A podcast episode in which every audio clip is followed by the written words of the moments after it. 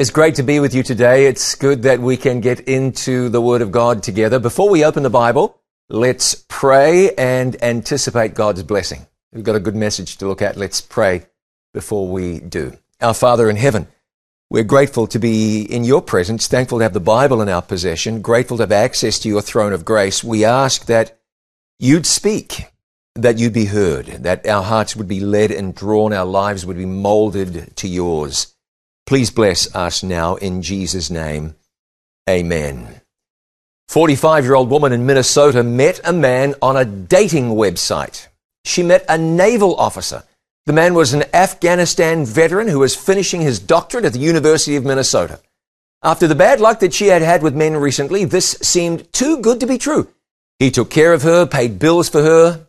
He even suggested that he could put her and her daughters on his insurance, and she thought, this couldn't possibly get much better.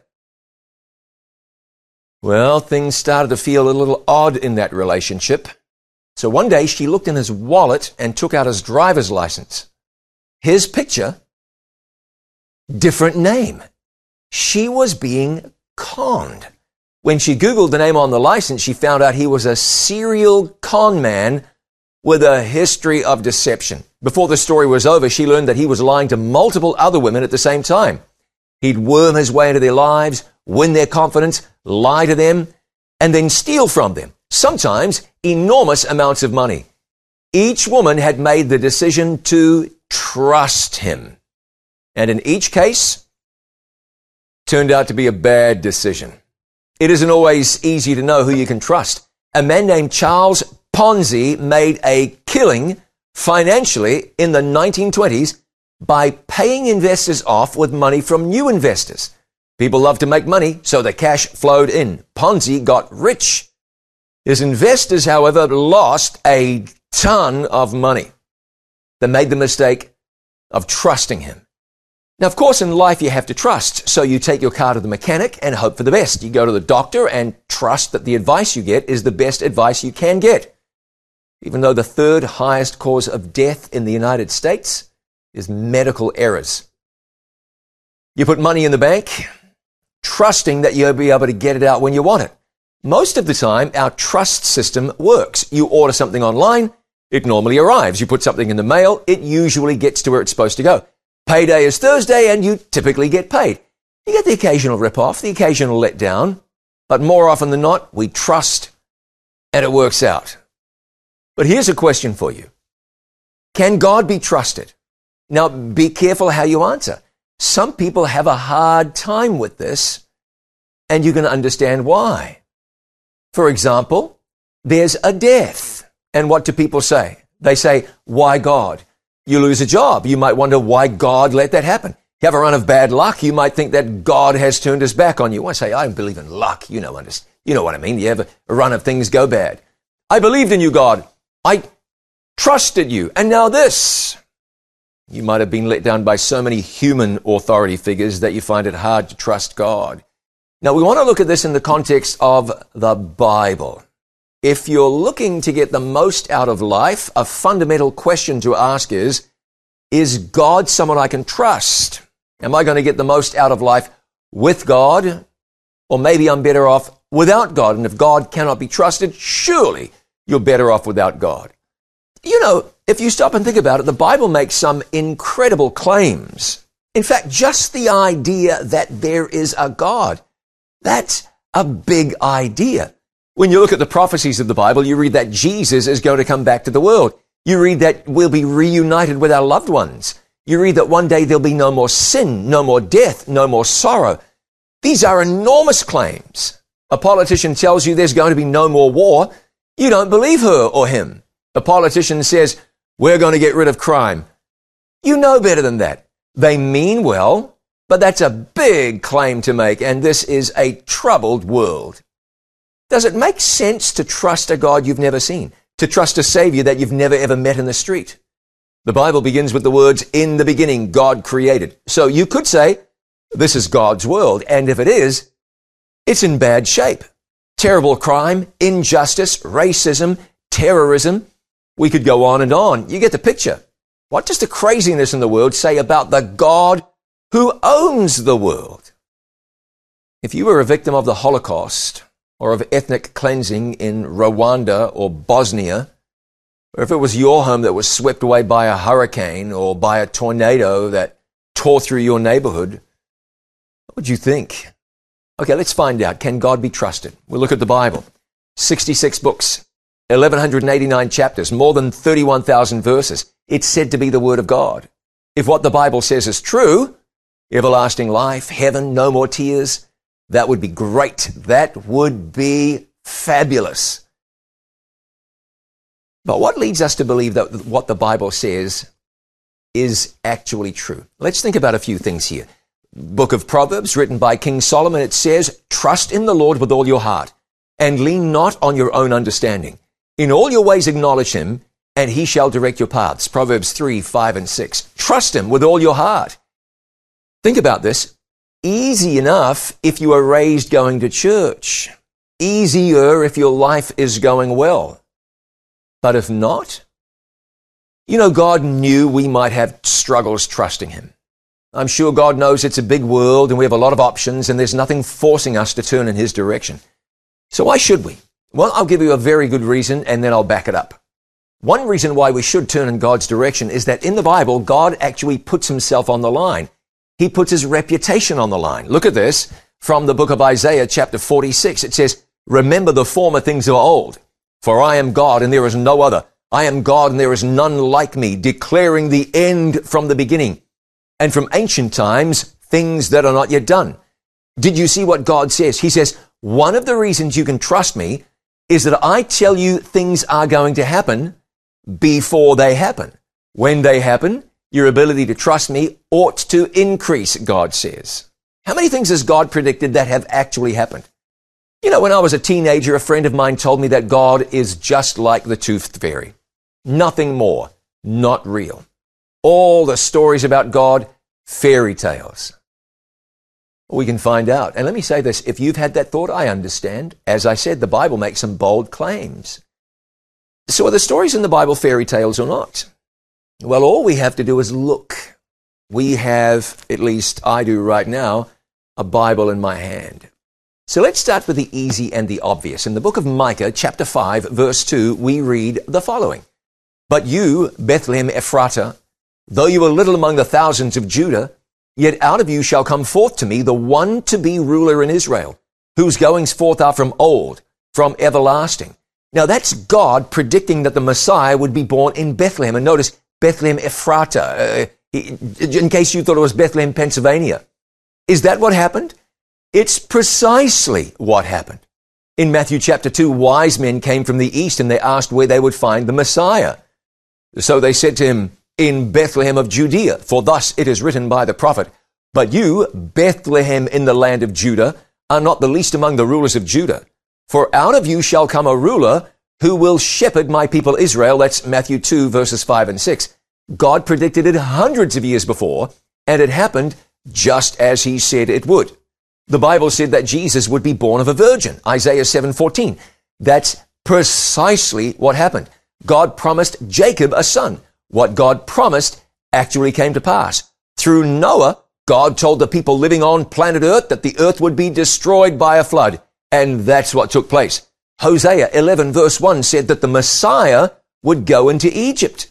You might remember that not long after he was born, Jesus' parents took him into Egypt. That's recorded in Matthew chapter 2. God predicted that there would be a forerunner prior to Jesus' ministry. John the Baptist was that person. Isaiah said Jesus would be despised and rejected. He was certainly that. The Bible predicted that Jesus would be betrayed for 30 pieces of silver. Look at Zechariah 11 verses 12 and 13. Then I said to them, If it is agreeable to you, give me my wages, and if not, refrain. So they weighed out for my wages 30 pieces of silver. And the Lord said to me, Throw it to the potter, that princely price they set on me. So I took the 30 pieces of silver and threw them into the house of the Lord for the potter.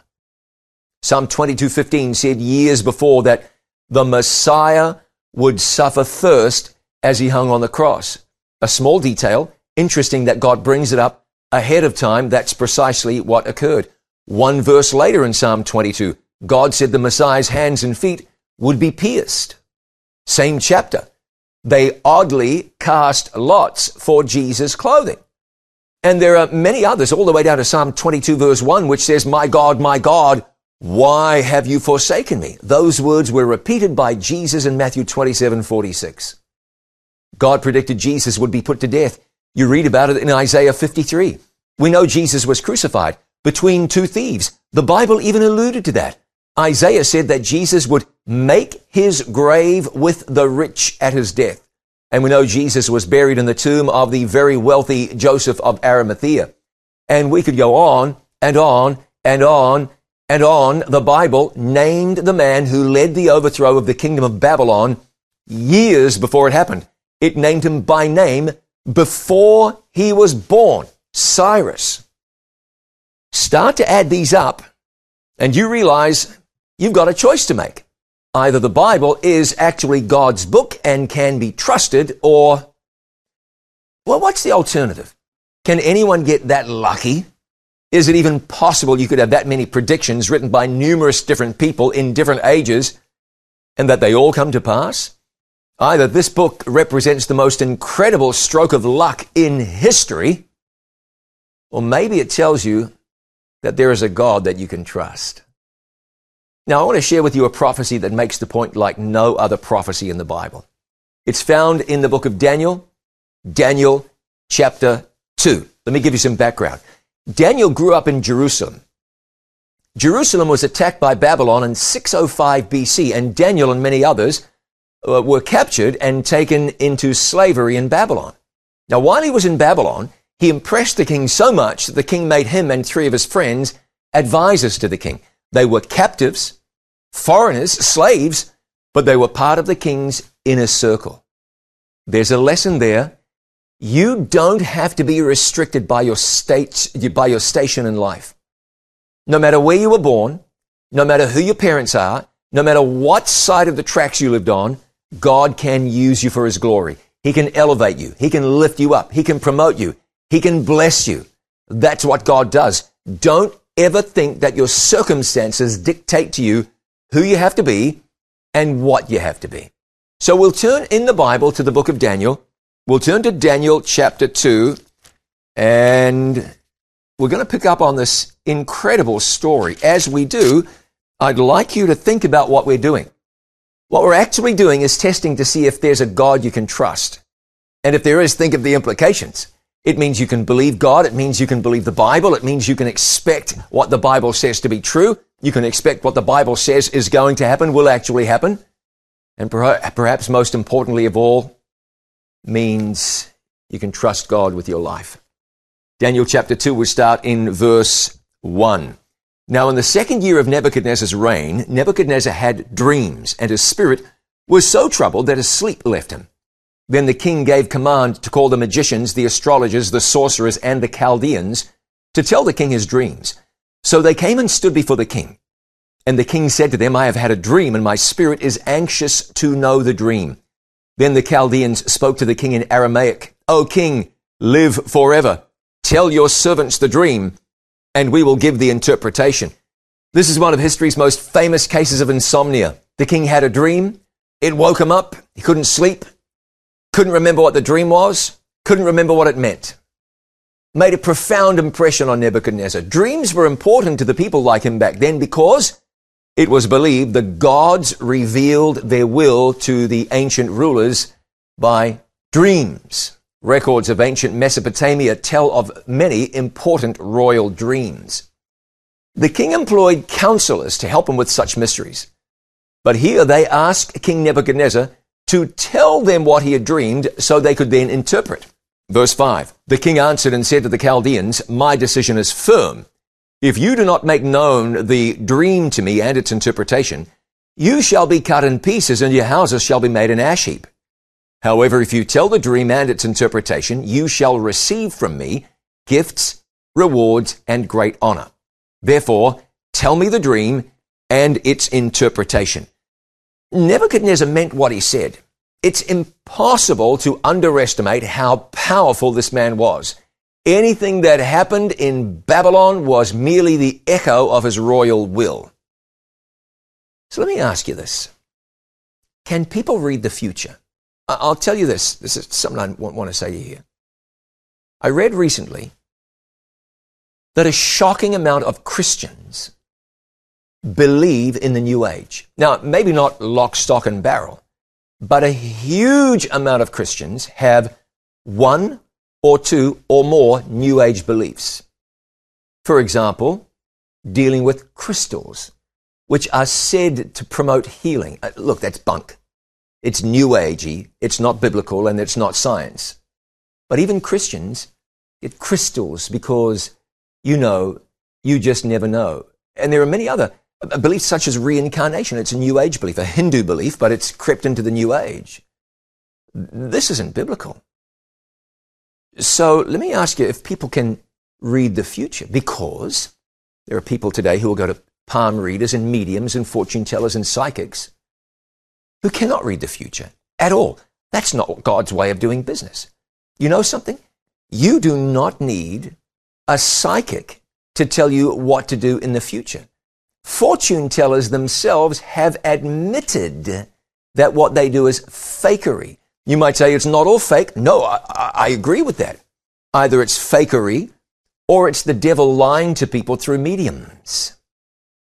God has already said that he knows and can reveal the future. What did we read before? In all your ways acknowledge him and he shall direct your paths. No need to consult a spirit medium or the horoscopes or a palm reader to get some sort of sense of security about the direction of your life. You can go to God. You can trust him. You can commit yourself to following the leading of the one who made you. You can sleep at night knowing you're getting the best direction you possibly could.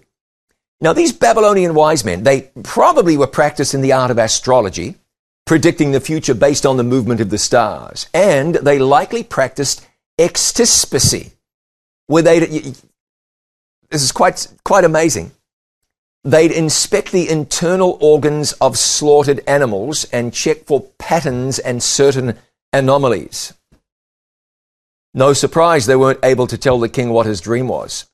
So they said to Nebuchadnezzar, and we pick it up in verse 7 Let the king tell his servants the dream, and we will give its interpretation. The king answered and said, I know for certain that you would gain time, because you see that my decision is firm. You know why they asked the king to tell them his dream? So they could make something up. These wise men were only as wise as their best stories. So they started stalling for time.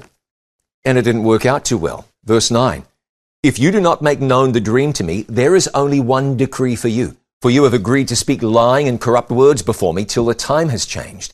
Therefore tell me the dream, and I shall know that you can give me its interpretation. The Chaldeans answered the king and said, There's not a man on earth who can tell the king's matter. Therefore no lord, king, or ruler has ever asked such things of any magician, astrologer, or Chaldean. It is a difficult thing that the king requests, and there is no other who can tell it to the king except the gods whose dwelling is not with f- flesh. For this reason, the king was angry and very furious, and gave the command to destroy all the wise men of Babylon. That was it. They were doomed. And the problem for Daniel was that he and his three friends were considered to be among the wise men of Babylon. Not because they were magicians and fortune tellers or looked at internal organs of animals, but because of the way they'd proven themselves in Daniel chapter 1 when they first arrived in Babylon. So when Nebuchadnezzar sentenced the wise men to death, that included Daniel and his friends Hananiah, Mishael, and Azariah. We know them better as Shadrach, Meshach, and Abednego. Their lives were on the line too. So they did what everyone should do and confronted with a crisis like this. And what's that? They prayed. They prayed. And look what happened. Then Daniel went to his house and made the decision known to Hananiah, Mishael, and Azariah, his companions, that they might seek mercies from the God of heaven concerning this secret, so that Daniel and his companions might not perish with the rest of the wise men of Babylon. That's verses 17 and 18. If you need answers, you can be sure you can get your answers from God.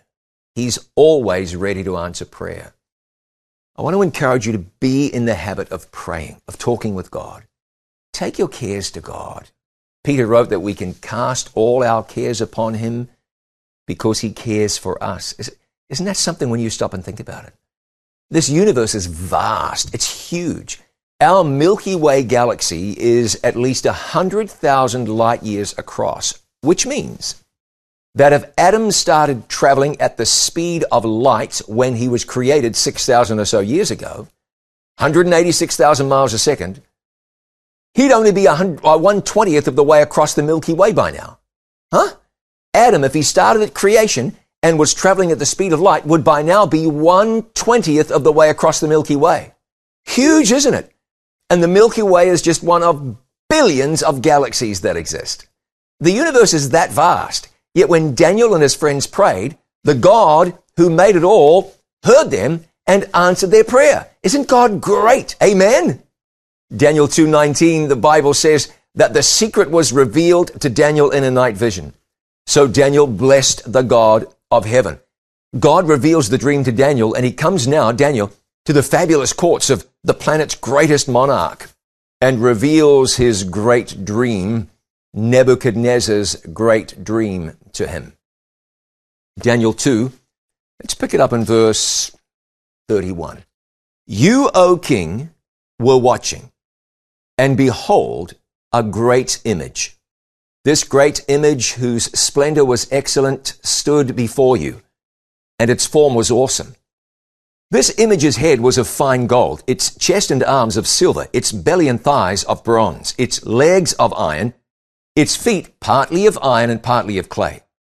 You watched while a stone was cut out without hands, which struck the image on its feet of iron and clay and broke them in pieces.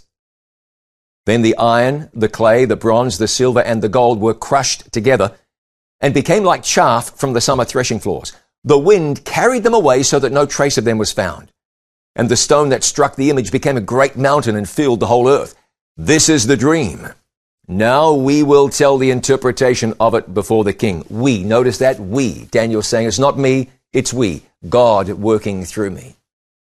Imagine his astonishment as Nebuchadnezzar heard described the very dream that so troubled him. Yes, that's it, I imagine. Yes, yes, that's it. The lights were coming on, his eyes were getting big. It's exactly what I dreamed. But knowing the dream wasn't all he wanted. He wanted to know what it meant. So now Daniel tells the king not only what it was he dreamed, but what the king, uh, what the dream meant.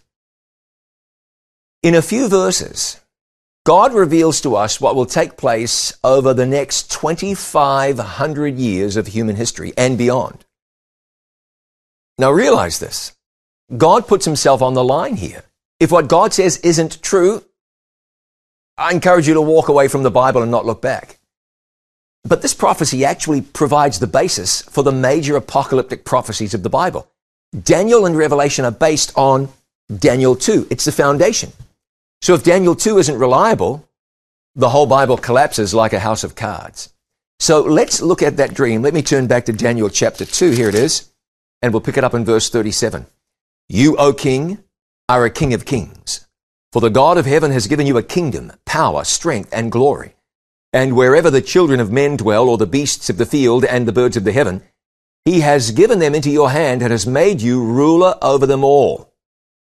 You are this head of gold. Babylon, great kingdom, it ruled from around 605 BC to 539 BC. It was known as the Golden Kingdom. Daniel said to Nebuchadnezzar, Hey king, you are this head of gold. In other words, the head of gold is Babylon. Big city, bigger than Rome, bigger than Athens, 10 miles around.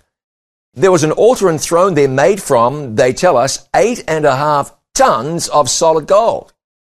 Nebuchadnezzar said of Babylon, and this was, this was recovered, discovered, the whole earth was prostrate at Babylon's feet. He wrote, Babylon, the city which is the delight of my eyes, which I have glorified. May it last forever. Interestingly, one might assume or even deduce that he wrote that after Daniel had interpreted this dream. May it last forever.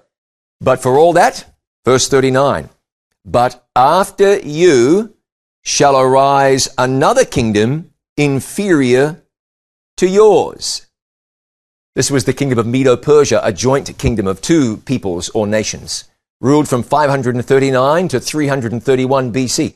Silver is inferior to gold. Medo Persia was inferior to Babylon, represented by the, the chest and arms. Now, now, you see what's happening here? The Bible interprets itself. We're not guessing what it means. Elsewhere, the Word of God re- refers to the Medo Persians. Elsewhere, the Bible runs through these four kingdoms. Elsewhere, some of these symbols uh, and signs are interpreted. You let the Bible interpret itself. Let the Bible be its, be its own expositor, its own interpreter, and you'll be standing on solid ground. Daniel 2.39, Then another, a third kingdom of bronze, which shall rule over all the earth. Third kingdom of brass, next world ruling power, Greece, which ruled from 331 to 168. Alexander the Great of Greece conquered the world.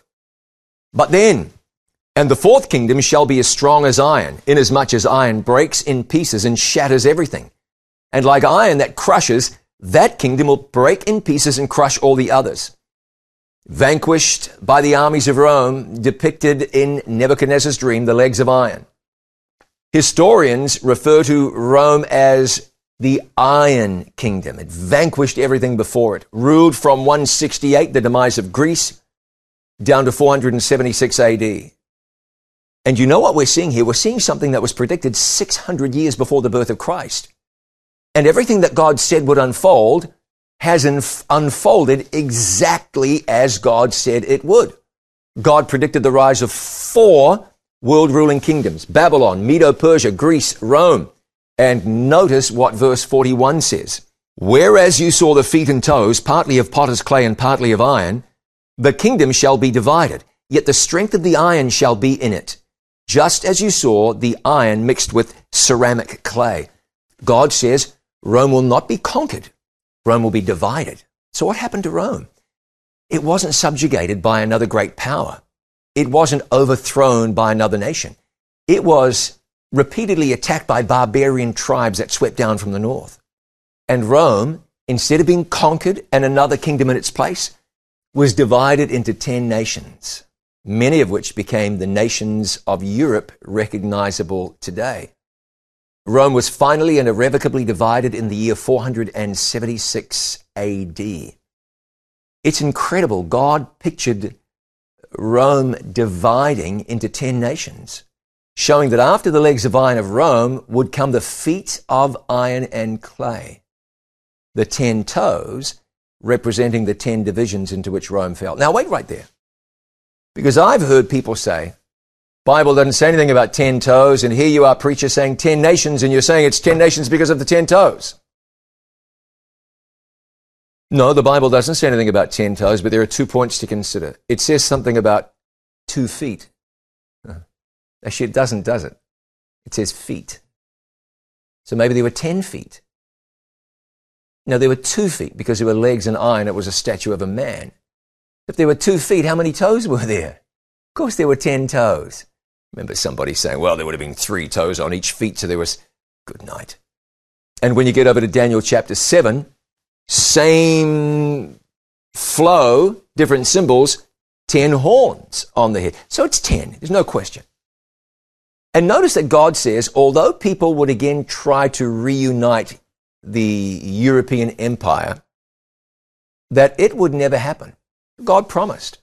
The Bible says, and I want to read this to you, just as you saw iron mixed with ceramic clay, this is verse 43, they will mingle themselves with the seed of men, but they will not adhere to one another, just as iron does not mix with clay. The King James says they will not cleave one to another. Over the years, many people have tried. You, you go to Paris and, and all the, so much you see there makes it very, very clear. Napoleon was on a quest to become the European emperor. Hitler tried to reunite Europe. Kaiser Wilhelm tried. All of them were on a quest to put back together what God had divided. Queen Victoria was known as the grandmother of Europe, owing to the fact that so many of her descendants rose to high places in royal families across Europe. King Christian IX of Denmark was known as the father-in-law of Europe. Eight European monarchs were grandchildren of one or the other of those two. But the Bible said that the nations of Europe would not cleave one to another. And look what's happening in Europe today. Well, I know the news can change any time, but the Eurozone has been in some chaos for years. Economies are tanking. There's disunity. God has said, they shall not cleave one to another. Let me share a story with you. You may even have heard the story. It's a great story. And it dictates how reliable, no, it shouldn't say it dictates, it reveals how reliable this book, the Bible, is, and in particular, uh, how trustworthy uh, Daniel chapter 2 is. I have a friend whose grandfather was in the German army during World War II. He was a committed Christian. So life in the German military was difficult for him. But in spite of frequent ridicule and antagonism, he maintained his faith in God and his belief that the Bible was truly God's Word. One day, Franz Hasel, and, and you can read about this in a wonderful book called A Thousand Shall Fall. If you've not read it, read it. If you don't have it, buy it. It's wonderful. One day, Franz Hasel was invited by a superior officer to bring his Bible to a morning meeting, and he was surprised to find two other officers present at the meeting including a lieutenant who'd been hostile to Franz and his faith in God. So during this discussion, Franz took the opportunity to ask the gentleman a few questions of his own. Remembering that in civilian life the captain had been a history professor, Franz asked him if he could check the historical accuracy of some of the Bible's prophecies. The captain was very gracious, and so he agreed. While the men listened in rapt attention, Franz detailed the prophecy from Daniel 2 and he interpreted for the German army officers, explaining from history that after Babylon came the kingdoms of Medo Persia, then Greece, and finally the Iron Monarchy of Rome. Now, the former history professor was impressed. Everything is accurate, he said. I've never heard anything so amazing in my life. But then Franz Hasel explained the rest of the dream. He actually took his life into his own hands when he explained to them that the ten toes on the feet of the image represented the ten nations into which the Roman Empire dissolved. Many, many miles from Germany during the, the white hot heat of World War II. This young man explained to his superiors that in spite of the best efforts on the part of military and political leaders, the divided Roman Empire could never be brought back together. In other words, he was telling them that the Bible made clear that Hitler was doomed to fail. And if Hitler was doomed to fail, then this young man's company, over a thousand miles from home on Russia's eastern front, would certainly fail too. It was remarkable for them. Because if what this young man was saying was true, the likelihood of any of the men in the room that morning ever making it home to safety was extremely remote. If Hitler was going to fail, they'd fail. And way over there in Russia, failure was not an option you wanted to think too much about. For Franz to even suggest that Hitler might not win the war was a punishable offense. But based on the prophecies of this remarkable book, the military men knew that they were involved in plans for the world far greater than those of Adolf Hitler. They realized that based on what they'd recognized to be true from the Bible, that they were involved in the outworking of the purposes of God himself. So this young man chose his words carefully. Sir, the Bible's predictions have been proved accurate again and again, and if they're accurate here, it means that we're fighting a losing battle. The captain abruptly dismissed the meeting and asked Franz if he could borrow his Bible. A week later, he approached the man and gave him an order that would prove ultimately to save their lives. He told Franz to begin stockpiling gasoline so that when the end of the war came, they'd have enough fuel to make it back home. When Hitler was defeated and the time came for German troops to withdraw from Russia and flee home to Germany and safety, Franz's company, Pioneer Park Company 699, had all the fuel it needed to travel the long distance and make it safely home. Amen. God said, Four kingdoms, then they'll divide. It all happened exactly as predicted. See, if you're a skeptic, you've got to be seriously considering the Bible now. This isn't good luck on the part of the Bible writer. If your faith is wavering, you've got to admit that there is something amazing, not only about this book, but about its author. Can you trust a God like that? Oh, yes, you can. How can a person have hope in a world that seems to be spinning out of control? The same Bible that paints an accurate picture of our day reveals to us that there is a God who holds the future in his hands. Prophecy reveals that God knows where this world is headed and that he has a perfect future prepared for you as well. See, friend, it's true that forces much larger than us are propelling this world in a catastrophic direction. There is one who knows. There's one who has a plan to prevent this world from self destructing entirely. Will peace come? Ultimately, yes, God will bring it. Is there a future for our children and our grandchildren and our great grandchildren? Yes, there is. How do we know that? Because the prophecies of the Bible tell us. These prophecies have been so reliable, so accurate, given centuries before their fulfillment. These prophecies tell us that in spite of the madness around us, the best is yet to come. Let's go back and complete that great prophecy in Daniel chapter 2, starting in verse 44. And in the days of these kings, the God of heaven will set up a kingdom which shall never be destroyed and the kingdom shall not be left to other people. It shall break in pieces and consume all these kingdoms, and it shall stand forever. Inasmuch as you saw that the stone was cut out of the mountain without hands, and that it broke in pieces the iron, the bronze, the clay, the silver, and the gold, the great God has made known to the king what shall come to pass after this. The dream is certain, and its interpretation is sure. Here, the Bible tells us that Jesus hasn't forgotten you wherever you are, whatever you're going through. You have no faith in the world? That's okay. Jesus is coming back to make all things right.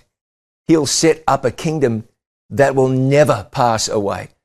Look at what the Bible said. The dream is certain. The interpretation is sure. Here's something you can have confidence in. Jesus is coming again. By showing that he has the ability to predict future events before they happen, God shows us that there is a God you can trust. Now there's one more that I want to show you, a, a prediction. It's Genesis 3:15 and it says this, "And I will put enmity between you and the woman, and between your seed and her seed. He shall bruise your head, and you shall bruise his heel." That's a prediction that Jesus' ministry would destroy the works of the devil even the devil himself. You can trust that. If this is true, and it has to be, then you know what you need to do in order to secure your future, in order to get the most out of life. Don't leave God out. Include God. Don't turn away from God. Turn towards God. Make room in your life for God. Look forward into the future with confidence. There's a better day coming.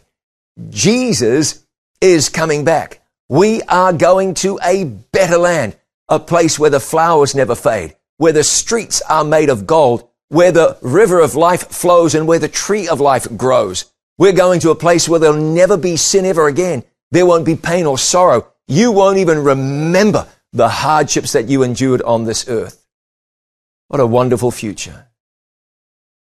Why does God even do it? You know, in the Psalms, David asked a question. He says, What is man that you are mindful of him? The Son of Man that you visit him? What a good question.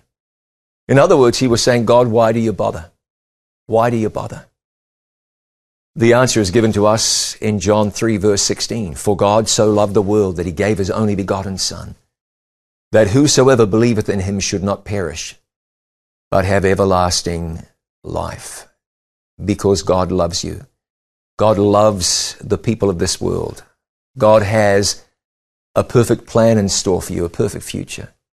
Yeah, it's true. From day to day, we go through some things on this earth that we'd rather avoid.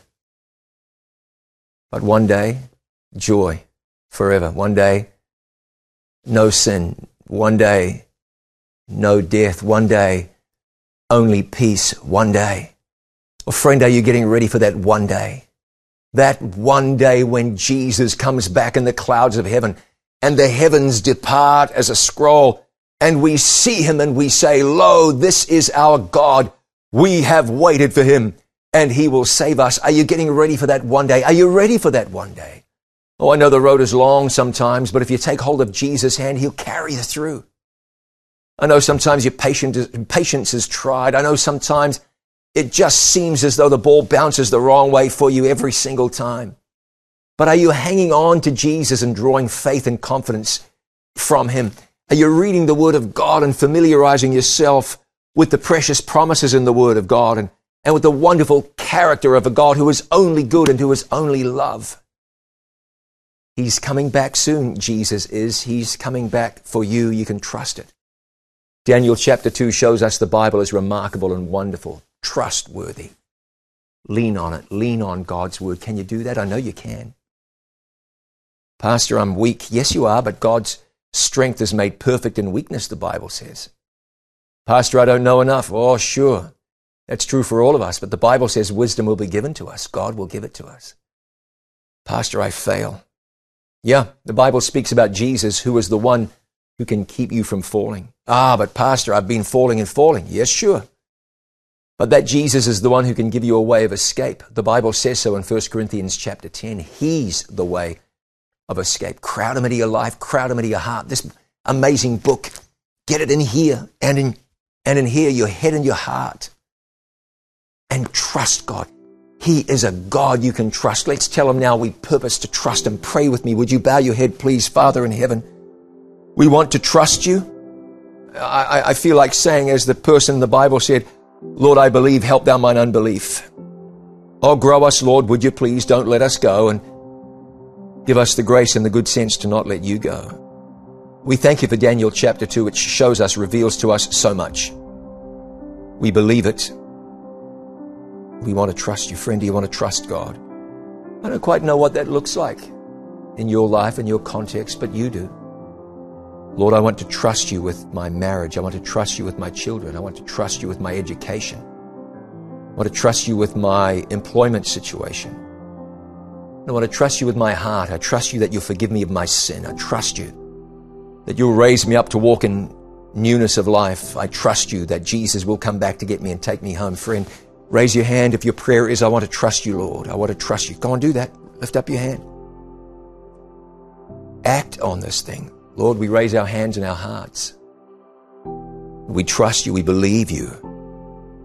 Thank you that you are a God we can trust in Jesus' name. Please say, Amen, Amen, and Amen. Thank you so very much for joining me today. I'm looking forward to getting together with you next time. So, one more time, we can be in the Word. God bless you and keep you.